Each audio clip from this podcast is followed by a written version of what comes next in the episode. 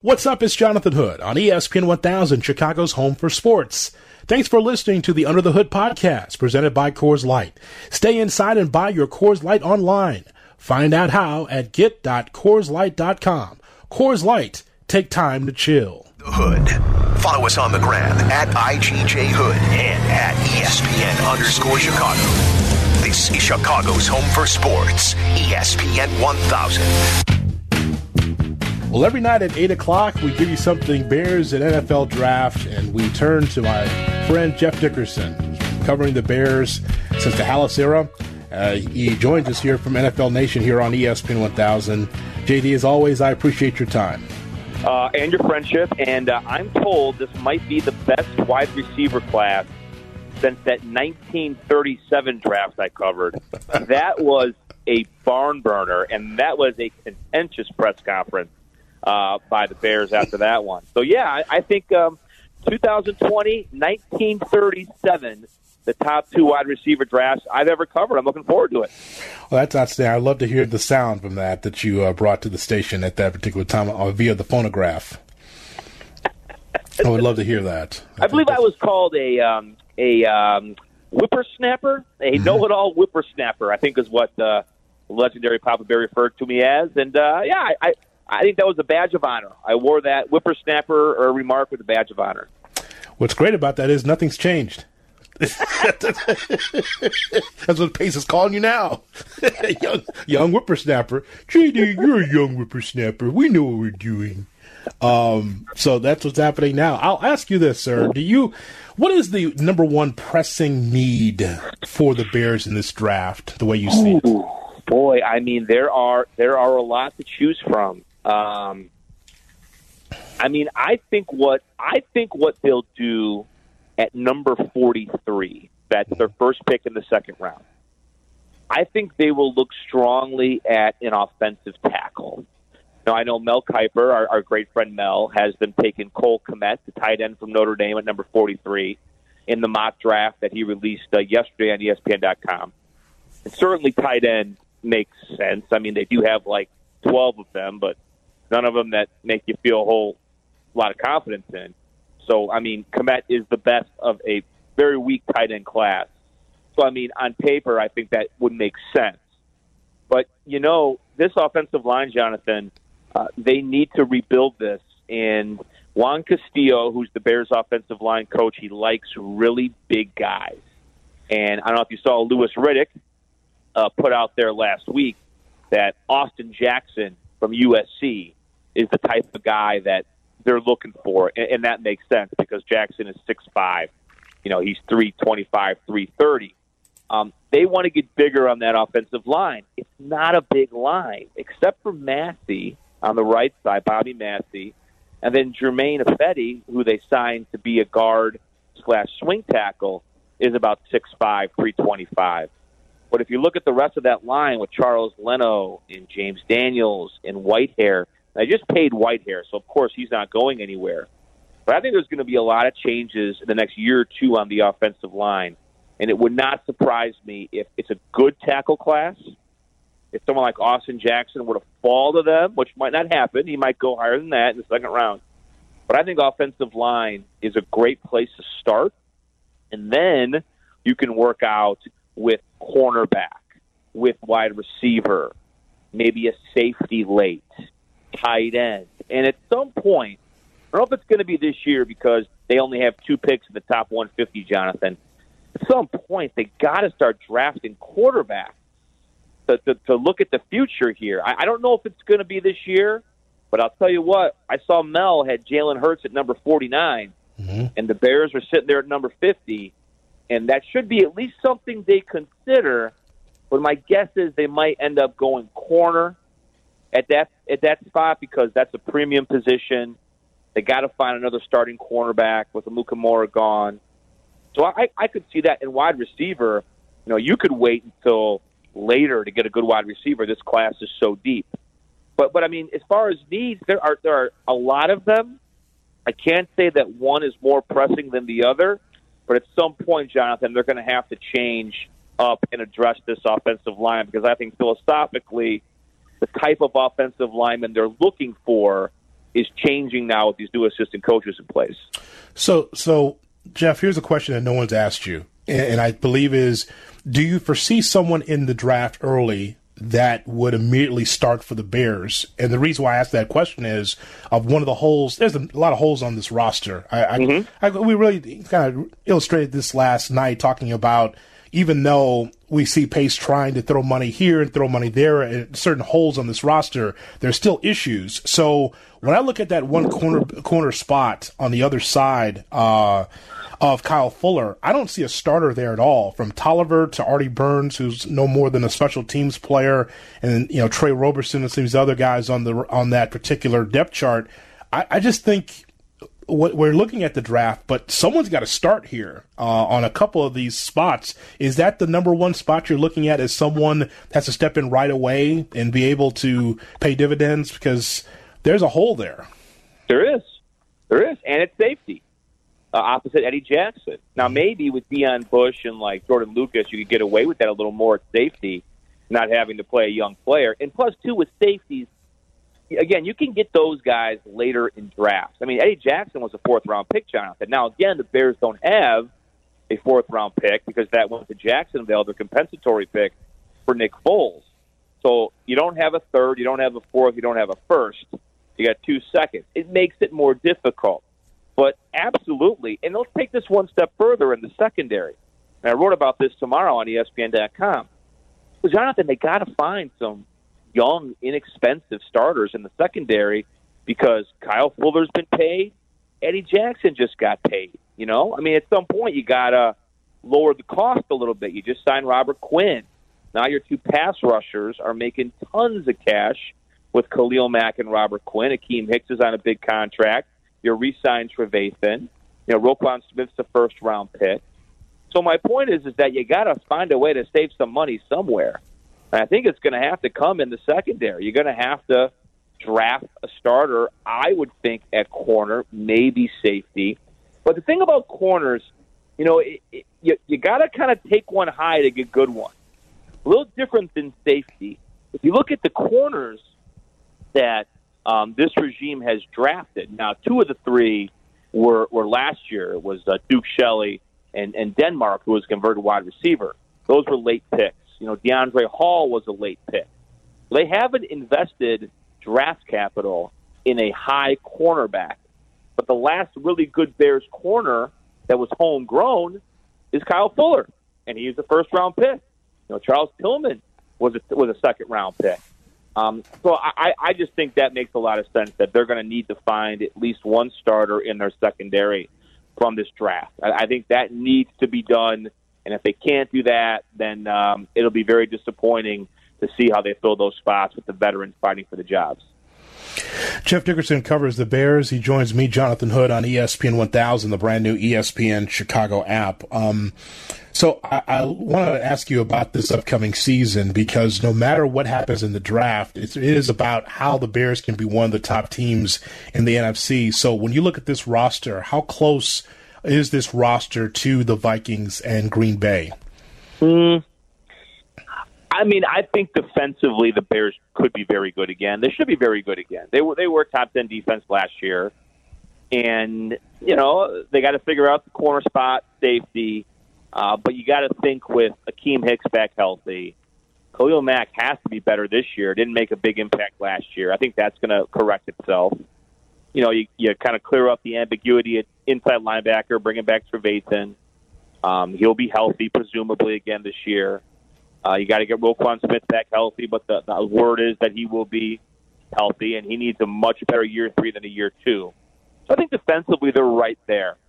The great unknown, Jonathan, is is on offense. I mean, this was a really, really, really bad offense last year. Mm-hmm. Uh, it wasn't just the quarterback; it was everywhere across the board. You look up the numbers, and whatever it is, the Bears are near the bottom. Okay, so they got to figure things out on offense. So, so I mean, you know, is it going to be Foles? Will it be Trubisky? How's that all going to mesh with an abbreviated off season or no off season at all? It's a, it's a, it's a great question. So right now, I, I can't budge. I mean, I I would say the Bears are right where they finished last year, around an eight and eight team, uh, third place in the NFC North. Now, I think what happens at quarterback and the impact that these new coaches can make on offense, I think is going to determine whether this is an eight and eight, seven and nine team, or uh, you know ten and six team fighting for the playoffs. But right now, and maybe you think differently, but based on what we've seen so far this offseason, how can you move the Bears off the third team in the NFC North? Can you? No, I just I see them as the third place team until and and here's where why I asked the questions because I know you've heard the rumors as well about Odell Beckham Jr. whether or not he's going to be with the Browns this upcoming season or not, or will he go to Minnesota? Again, it's just a report, so we have no idea how you know, whether or not it's close or not. But what if, right? If Odell Beckham Jr. is the guy that steps in and is the new wide receiver for the Vikings, well, once again, I could see them again solidify themselves as the second best team in the North. Certainly possible. I mean, that would be a big weapon for them. Uh, I mean, they're listen, they're a good defense. Uh, I think they, you know, certainly bounced back last year after that colossal disappointment two years ago. You know, I'm not thinking that Kirk Cousins is the savior or anything, but he's their guy. He's locked in now for the foreseeable future, and and they're going to ride with him. And I mean, in Green Bay, you know, Green Bay was really ahead of schedule last year. I mean, I didn't think they were going to be that good year one uh, with LaFleur and Aaron Rodgers working together. Uh, the Bears have a have a big mountain to climb, but again, like you know, defensively, they did a pretty good job last year. But the fact that they missed the playoffs with a really good defense just shows you how far behind the offense was lagging. Does that get better in this in this climate right now when there's no offseason program except for the virtual stuff? We don't know when training camp is going to start. You know, there, there could be um, a big dividend here uh, with you know Rodgers being still in Green Bay forever. Cousins now entering what is his, his third year, I think, with the Vikings. So he's entrenched with that system and everything. The Bears are the team that's had a lot of turnover.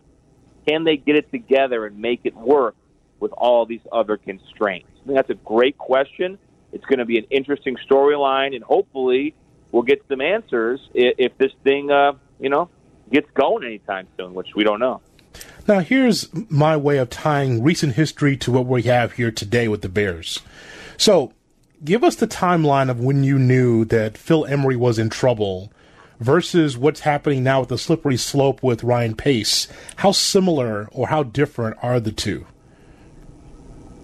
Oh boy. Well, I mean, obviously they're giving Pace a lot more time uh, than they well, gave Phil. Well, um, I mean, well, like, uh, well, like, what if, right? What if the Bears don't make the playoffs this upcoming season? And this is year three of this versus Emery, you know, talking to everybody who would want to listen, and he was out after a couple of seasons. How similar is this? No, I mean, I think that this is a critical year for the front office, and I, I think they know that. I, I just don't think there's. I mean, how can you not realize that? I mean, they've only made the playoffs one time. You know, they've been here since 2015. They're on their second coach.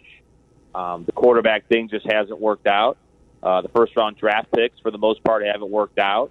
Um, they got a good defense, but you know they got to find a way to win some games. I, I, I think, I think you can. I think everyone knows that if the Bears don't make the playoffs next year, there certainly could be changes.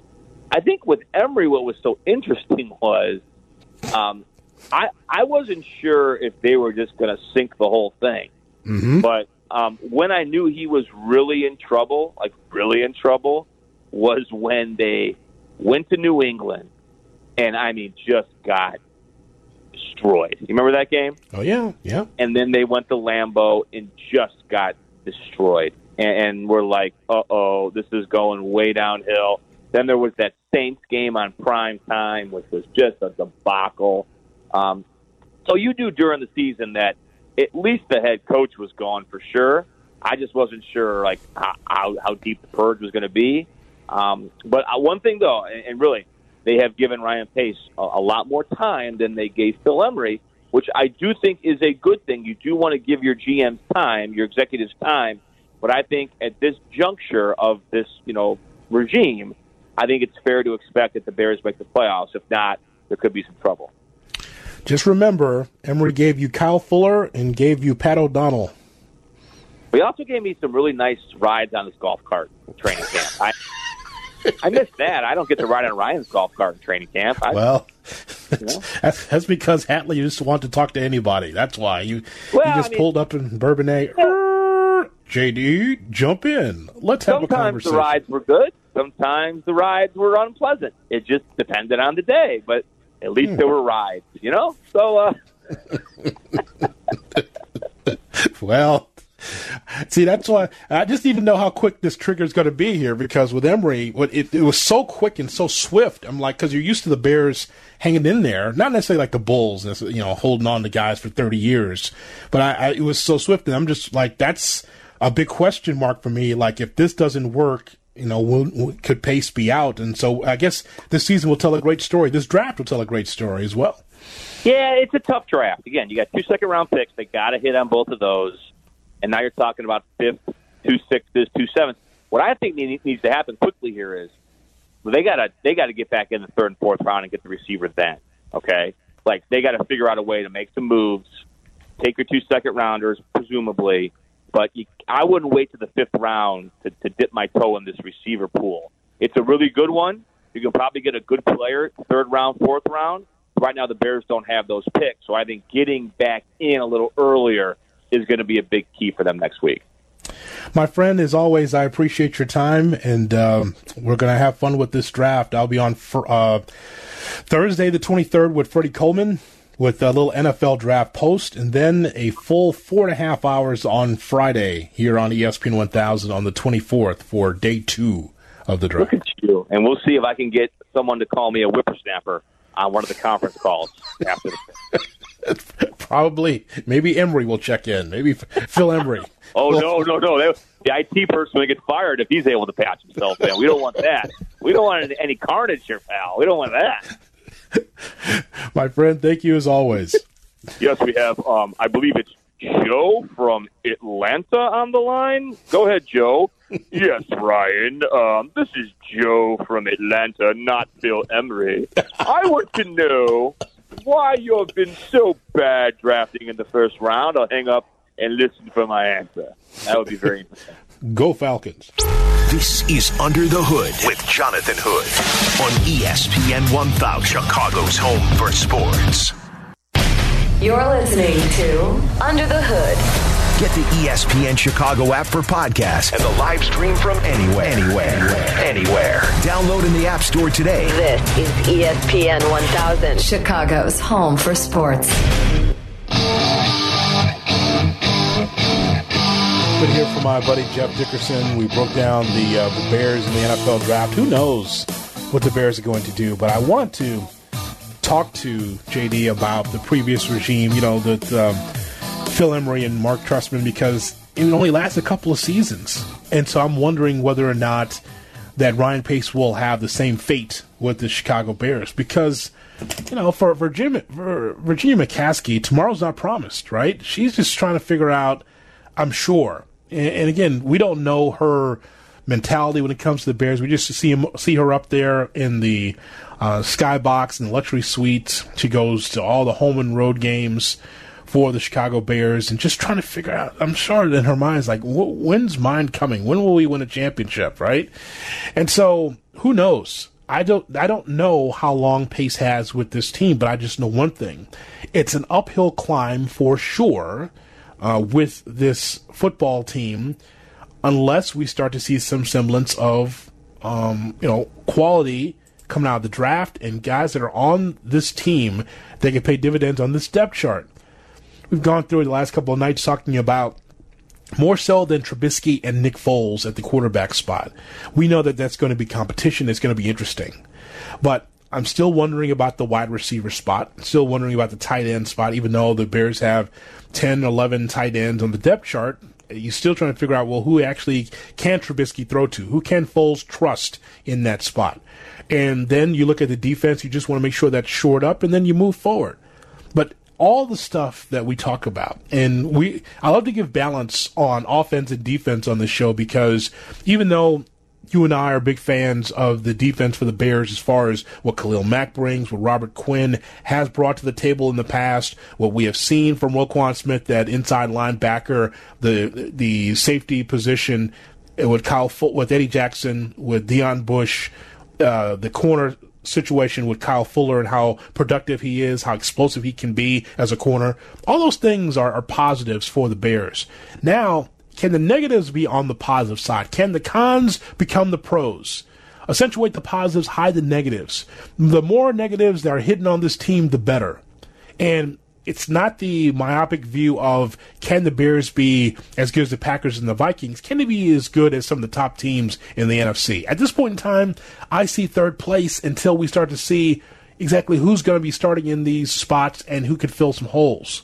Because you give Minnesota and the Packers the benefit of the doubt. The only slippage I would see is if they have injuries or if it just doesn't seem to work out. But at this point in time, the Bears have something to prove. And it starts with the offense in this offensive league.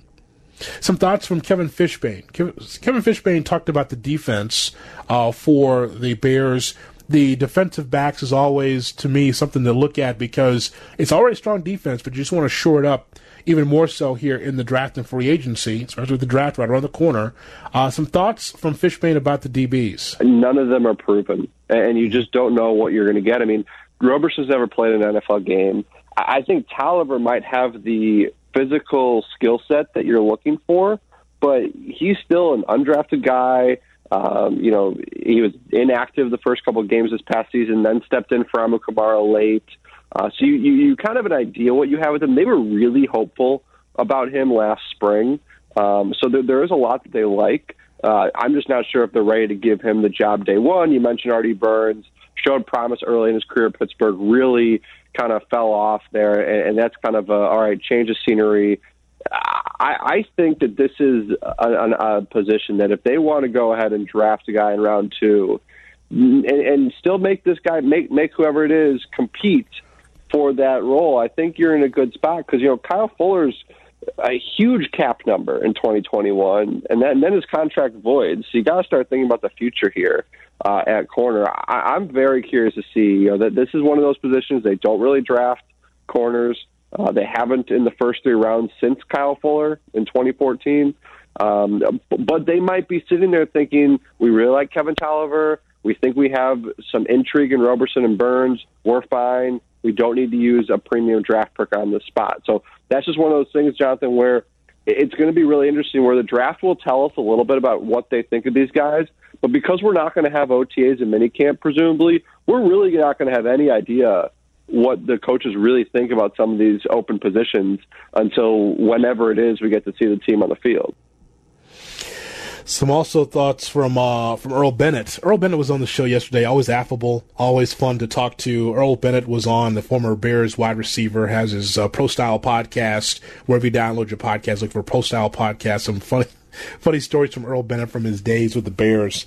So Earl was on talking about a number of things, but what resonated with me so much was Bennett talking about the quarterback situation for the Bears. I definitely see Mitch starting off the season as the starting quarterback unless something catastrophic happened in training camp where Mitch hurt his shoulder, hurt a knee, or get injured any sort of way. But when you look at what management is doing with Ryan Pace, it's really trying to fill those holes if, right? If Mitch doesn't work out, then we can bring in Nick Foles.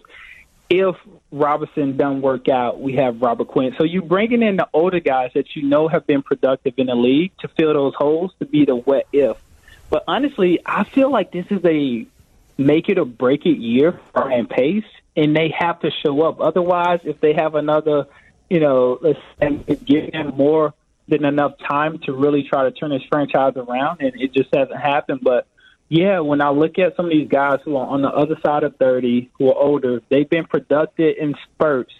Now it's about can they put it back together to be productive for the Chicago Bears in 2020? We'll see. You know what is interesting about what Earl said, talking about make or break it for um, for Ryan Pace. Could you imagine if it is a make or break situation where the Bears will draw a line in the sand and say that this is it? Like either this team's going to contend, and I don't even know what the standard is for the Bears. That's another thing too.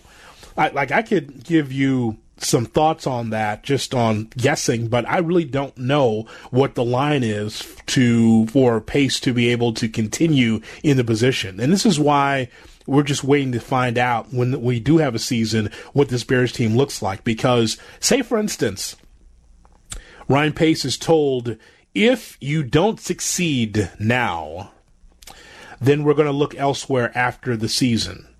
Right? So here's what you've done you've thrown money in holes on this roster. You've thrown money uh, at the defensive side of the football because Leonard Floyd didn't work out.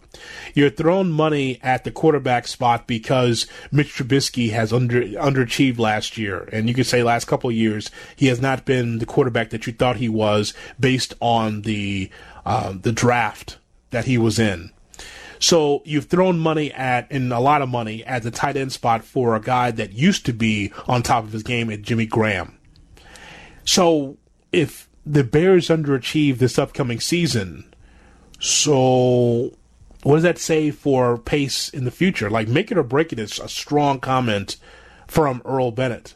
But it's not like we haven't seen this before. We just saw this with Emery and Trestman, where after a couple years and all that talk and those, you know, two-hour press conferences, nobody cared. It was about wins and losses.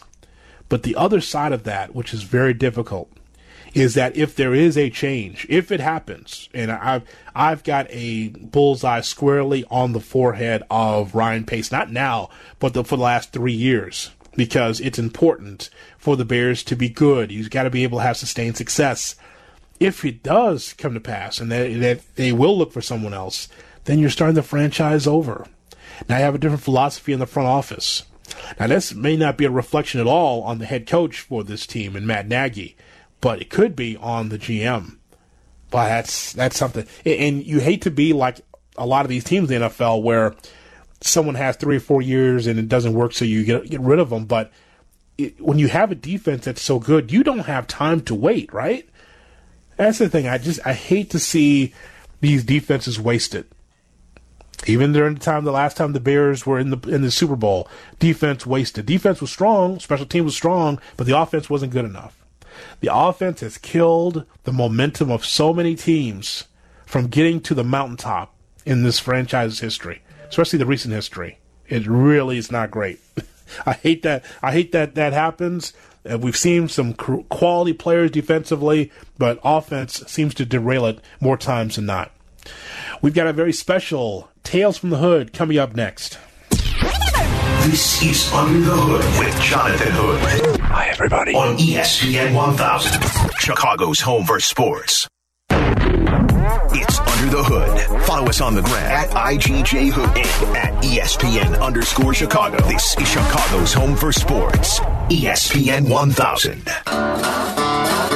So, back in 1990, yeah, like late 80s into 1990, there was a um, there was a network that was out there for everyone to watch, and it was the Fox network. And I thought, this is strange. I'm used to watching CBS, NBC, ABC, locally WGN. So, what is this Fox network? And it was kind of on a funky channel. It was on uh, Channel 32 in Chicago, right? It still is. And it's just like. at the time you're like, okay, this is strange. Yeah, I get the um, the antenna out to make sure that I can get a good picture here. What's going on with this Fox network? They don't have actual programming. Well, one of those original programs was in Living Color, and in Living Color, the original release was April 15th, 1990. And we're, we're going to celebrate that because that was a great four year run for a show that was on the same wavelength of Saturday Night Live or uh, some of these other sketch t- comedy shows. Keenen Ivory Wayans was a big part of, of that show um, because he was the founder in the, the, of the beginning of that show that was on Fox that was very successful. Same show that had um, Kim Coles, that had David Alan Grier, that had all the Wayans, Damon Wayans, Kim Wayans, Shawn Wayans, Jamie Foxx was on that show, uh, and so many others that were able to really make a name for themselves, including Jim Carrey. Jim Carrey, of course, a successful uh, actor, comedian, writer, artist for a long time. Uh, also amongst that cast was Tommy Davidson, if you recall, um, because there's so many funny characters that were involved. This is a show, by the way, that was getting tens you know, on a regular basis. I know it's a different time, but they were getting like tens and nines in the ratings uh, on. Um, on Fox TV, and it was just tremendous. So I got a chance to talk to Tommy Davidson not too long ago uh, about his days working on the cast of In Living Color. So, Tommy, tell me who who right now makes you laugh when you're watching television or you go to a set? Who makes you laugh? Mm, that's hard to tell. I, I, you know, right now it's hard to tell that because there's YouTube and all this other stuff going on. You know, mm-hmm. And I don't really watch comics because I live in my own bubble, and even the comics that are like supposed to be the hot ones, they're not kind of funny up to my standard of funny. You know, my funny is a different funny yeah, there's a lot of storytelling, and there's it's usually it's a lot of rapid fire. Um, where did, where was your your some of the guys that you looked at for comedy uh, to kind of inspire you? Pryor, uh, George Carlin, um, Eddie. You know, I I, I um I watched the best roll out boy. Robin Williams was badass. You know, just, just I came up in that atmosphere watching them at the comedy store, and so that's that's what built up my comedy. Paul Mooney and I was watching them watching watching some really skilled people. Some people that don't have such big names like Dom Irrera and Charlie Fleischer. Mm-hmm. Well, what is today's comics missing? What are they missing today? You know, I don't know because I don't see enough of them. but oh, come on, there um, not a lot of stage time. Not a lot of you know. I guess in in the fight world, it would be ring experience. You know, right? You know, the the, the comics that come from my era really worked a lot whether got paid for it or not. You were trying to be your material was what was important. You know, so you had to build up and build up and build up and build up and build a material. You couldn't get the club with with five minutes of material unless you're going to just open up for the you'd be opening act. Mm-hmm. You know, by the time you start doing middle at a club, you got to have 25 minutes. And if so, you're headliner, you got to have an hour. So it's it's kind of like uh, being able to have reps and just get better and just continue to take gigs exactly. and just try to get better, right? And so maybe not enough young comics are doing that enough. Well, like because that was your career, that was your experience, right? Mm-hmm. But it works different. You can have a comic that can have a million hits and be hot on the internet, and a venue will hire him.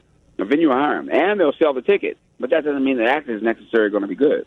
I want to find out what it was like for you to uh, eventually meet uh, Sugar Ray Leonard and Sammy Davis Jr. because Sugar Ray, let me tell you, because and people for young people that don't know, not only was Sugar Ray a terrific boxer, but also was a, a, prime commentator on HBO. He was like the number one color analyst, and so when you first did Sugar Ray Leonard, it had me rolling because no one did that. It was so unique. What was it like meeting both of those guys?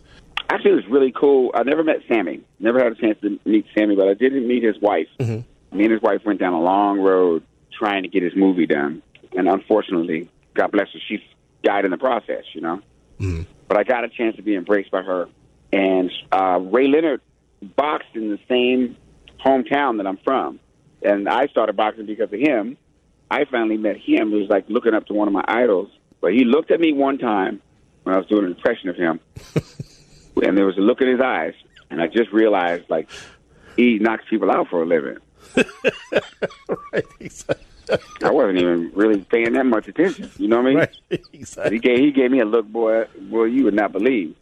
Just for one second. You know, if Hagler can't beat him, you know I ain't going nowhere near him. exactly. You know, right? I could do about four setups total too. oh, it's just it was just so perfect, and so I, but this for that fleeting moment, you thought, well, that, maybe right? Yeah, you thought something was going to happen. Yeah, the timing. Yeah, just for a second. No, just for a second. I think he he wanted me to realize that. He gave me a kind of like a blank stare, kind of looked through me. I was like, I was like, okay, I know what that means. You know what I mean? I may be funny, but you know. Right. exactly. You don't don't mess with me. Right. You may be funny, but. right. Thurman Thomas gave me that look too one time. Oh, what what happened there? Some comedy. Yeah. I was doing some comedy at Derek Thomas's celebrity golf tournament. You know, I was kind of making fun of him, and he gave me a look. Where I was like, "Oh, I'm going to shift over to another player." I just saw his football life, by the way. Yes, I got to say he's one of the greatest running backs. Yeah, yeah. no question. I got to say he's one of the greatest running backs in the NFL. He didn't get a lot of attention, and he's right about that. But when you look at his body of work, you look at the numbers, and if you see that uh, football life, you're going to know that he's one of the top running backs of all time. Tommy, I, I, I'm very interested in um, your involvement with the Fox network on several levels. Um, Mm-hmm. Because, of course, when you was on In Living Color, uh, many of us here on the South Side had to break out antennas just to see you on In Living Color because Fox network was not on the usual channels, right? You, you recall this, right? Mm-hmm. All right. So, so what was what was your early moments and memories of of working with Fox? Because coming in, it was Tracey Ullman, and the short on that Mm-hmm. show was The Simpsons. There was Married with Children, 21 and Jump Street. Twenty One Jump Street. Good programming, right? And so, yeah, with um, with uh, Johnny Depp. right. What did you think of the Fox network when you first started working there? I didn't care as long as I was on TV. You know, I noticed that it was in a news lot, though it wasn't like the other TV networks lots. It wasn't fancy, but you know, they backed us up and going around the country and doing all the affiliates, doing all the news, all the Fox News around the country. I became a star because of the Fox network. There's no question about it. And I, I think that the other thing is with that, Tommy, is that many thought when the NFL started going to, to Fox, they thought, okay, is Bart Simpson going to be doing pre and post game? There was a lot of fear of Fox because it was so new and brash. The television was nothing like CBS, NBC, ABC, and the traditional networks. And so I think that that was, and, and also they thought maybe Fly Girls would be the, the cheerleaders from In Living Color. There was a lot of fear there. What, what do you Right. remember about the NFL uh, aligning themselves with Fox? Uh, hosting the Super Bowl halftime. Yeah. And I think I know for sure that that's when Fox started thinking about having NFL on the network because we beat the Super Bowl halftime in, in ratings mm-hmm. that Sunday when we aired our we aired our our live show right when the Super Bowl came on, and we beat the Super Bowl's ratings. So I would have to think that that's why Fox got into the to the not the only reason why, but I think that was one of the was the, the things that pushed it in that direction. And then you did some work with NFL uh, on Fox as well. I did. I sure, I sure did. And we were actually preceding all the other sports shows that that are casual. You know, usually sports shows have anchors with the suits and the ties, and the subject matter is all sports. You know, and we mixed some pop culture in with sports on the NFL show that I did. So that kind of gave it that. Now, if you look at the NFL network and the shows that they have, they're very similar to the shows that I had on Fox for football. Yeah. Tommy, I want to find out your thoughts on, on radio because I've heard you multiple times on the Tom Joyner Morning Show. Do you think that somewhere down the line that you would be able to do a daily uh, show syndicated? Because I think that that would be great. It would be good, but they better they better write me a big old check. Man, I tried radio. Radio is not easy Right. at all. You know, it's one of the best. It's it's one of the best forums, though, and I would love to do it, but it just would have to be worth my time because there's a lot of time that you spend there doing things for the station and doing things for your program that take a lot of time past your work hours. Mhm. It's a heck of a gig, boy. And Tom's been in it But forever. it. Yeah, and, and Tom Joyner has been in it forever. It been Sybil Wilkes. Oh yeah, I know, right? they made it work for him, you know. Yeah, I, I haven't met Sybil Wilkes. I'd like to meet her one day. What is she like? Yeah, she's cool. She's cool. Yeah. Sybil's been around. I mean, I've been around as long as, as those guys, you know. hmm I, I remember when Tom Joyner used to take his idea of syndication was taking a plane to the next city. Right. Right. Yeah, You know. fly, flying between here and Dallas. He was he did shows Right. in Chicago and shows in Dallas like every day. That's that's crazy. Right. Yeah, it's just amazing. That's when I said, you know, you ain't got to go there, right? All you got to do is Right. broadcast signal, right? but he decided he was yeah he's like yeah you could do actually both in one spot and he said oh I could Right. oh, okay I'll do that sure. Um, but they couldn't Tommy- do it technology wise back then. No, he could not. Um, Tommy, I, want to know about the first time that you received the script for Booty Call. What was your initial reaction? Oh, I knew I was going to do that movie. My actually, their initial, initial reaction was, "We don't want you." Really? Uh, yeah, I had to go away. When I came to do that movie, they told me to go away. So, ah, we, yeah, we're not, we're not what we're looking for, you know. So Bill Bellamy stepped in, and I guess they couldn't make his deal work, and they called me back. I, I, I can't picture that movie without you being there because it's such still an iconic movie. How many people ask you about that? Everybody, everybody who Right. knows any better about about funny, like it's still like it's still funny. iconic today. That your dance scene and just a lot of scenes, that, and actually it helps, brothers. It helps us it's still a guide mm-hmm. to be able to mm-hmm. figure out what you want to do in relationships.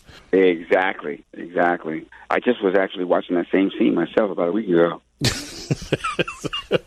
can you believe that's you? yeah, yeah, I can. I mean, as long as I got a mortgage, I hope I can keep doing right. it too. right. Are you? In, the checks still come in, right, from syndication? Right. Yeah, okay. yeah, yeah. But they're like a buck thirty-five. you know, I get three hundred sixty-five of them. I got something. Right, right. exactly. you know, you can do so with that loose change, though, right? Right, exactly. There's always Costco, man. Right. Tommy Davidson joining me, Jonathan Hood, on ESPN 1000. Uh, the sensitivity of people today, have you noticed a difference in, in crowds and audiences, Tommy, say 10 years ago versus now? Mm, they're just a little bit more kind of, a little fearful of certain things you say. Mm-hmm. I don't think everybody's really clear on what's really going on. A lot of confusing messages Americans are getting. So you know, they know what to laugh at. They don't nobody make nobody mad, and you know, everybody's such a uh, mob mentality. You know, all this stuff going on. You know, the media and politics pitting blacks against whites, which hasn't happened for so long, and it's not the way we feel about each other. You know, it's been promoted by certain parties or whatever, and then the violence that's going on with the just random violence with the kids and in churches and stuff like that. Just seems like American people as a whole are just being attacked by a lot of negative.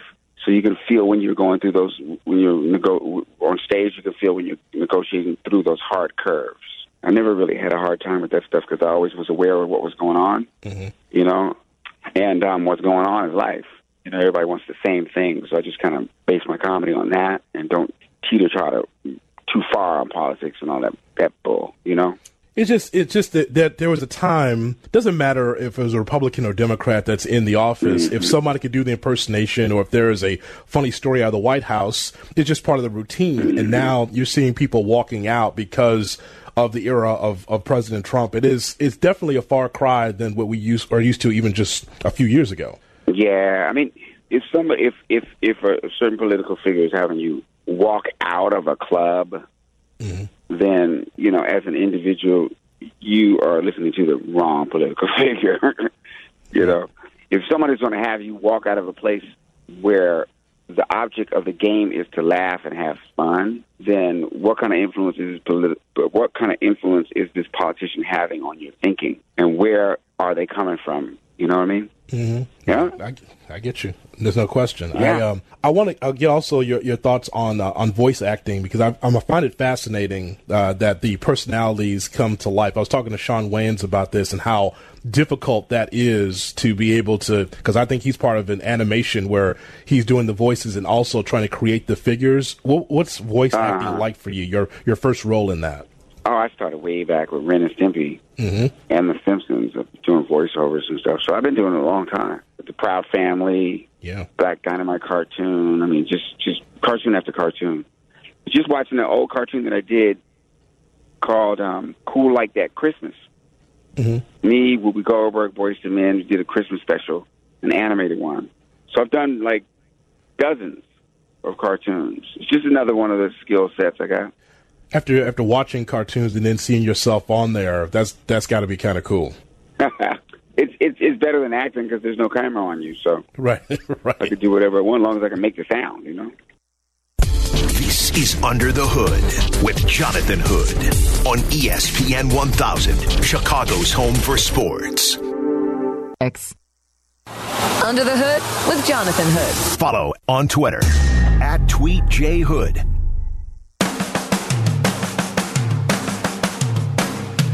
Jonathan Hood on ESPN 1000 the brand new ESPN Chicago app. We learned about the passing of Hank Steinbrenner from the New York Yankees, so I decided to reach out to my colleague from ESPN New York.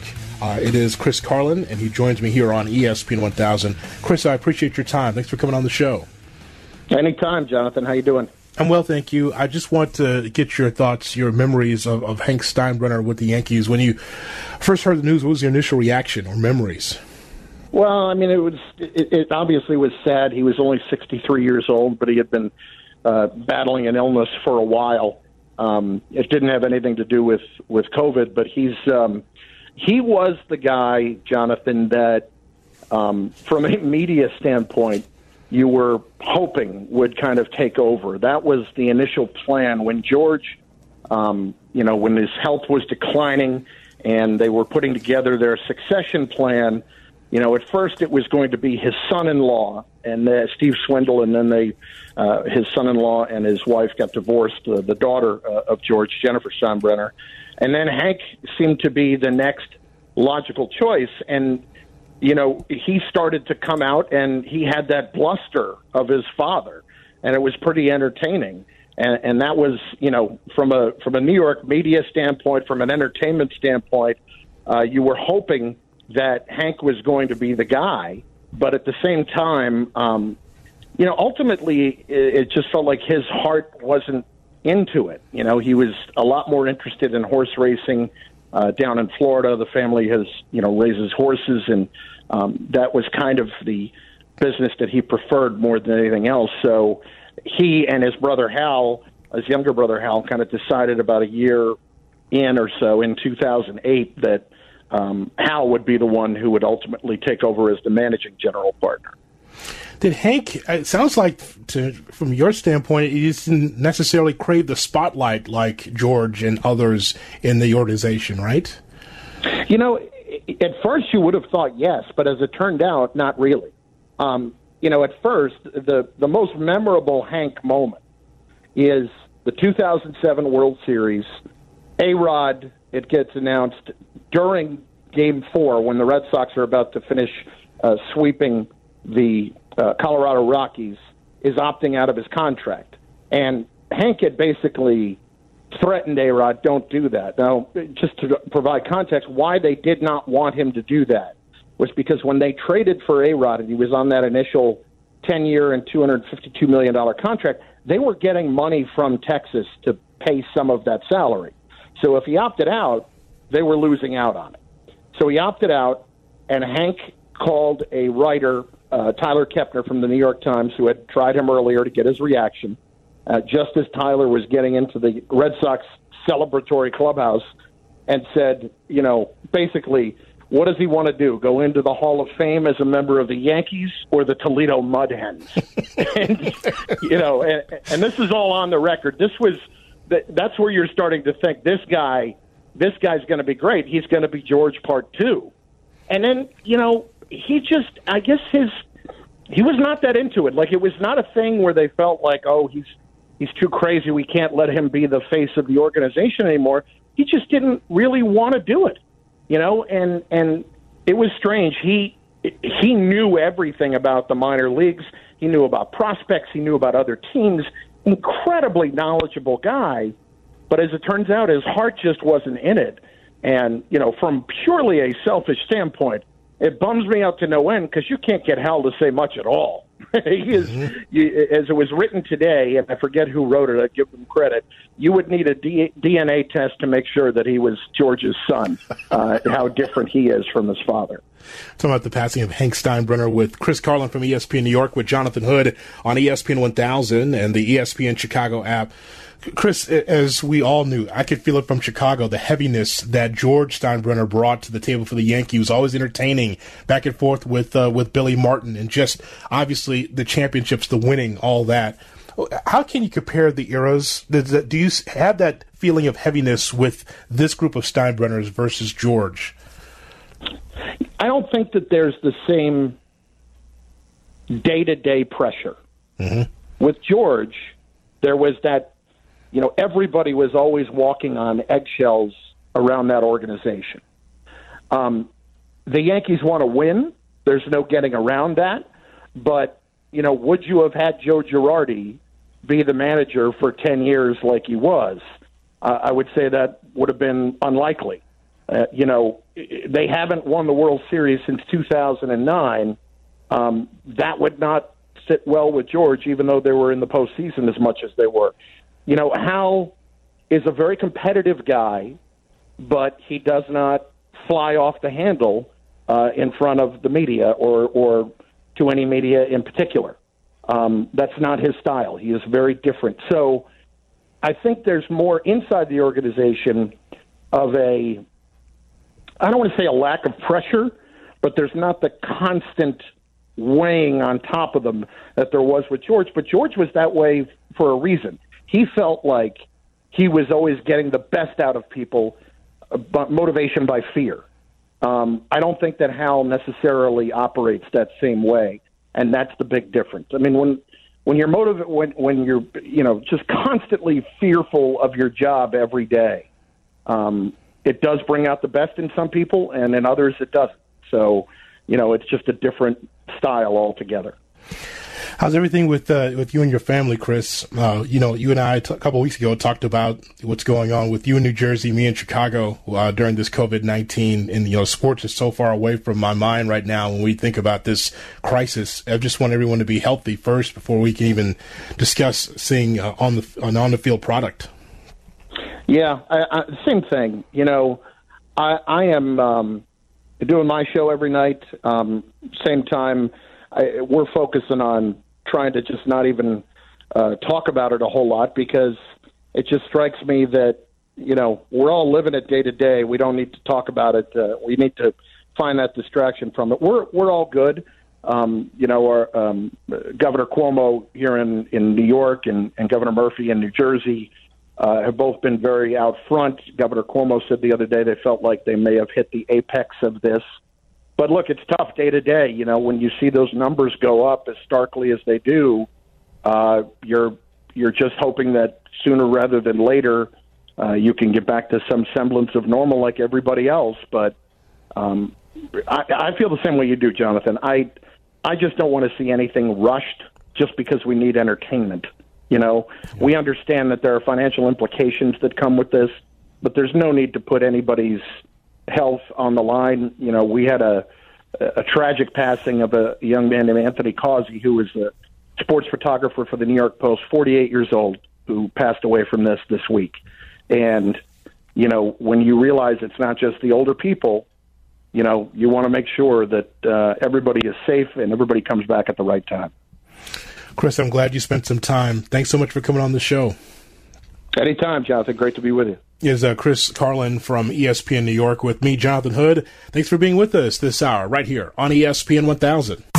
This is Under the Hood with Jonathan Hood on ESPN 1000, Chicago's home for sports.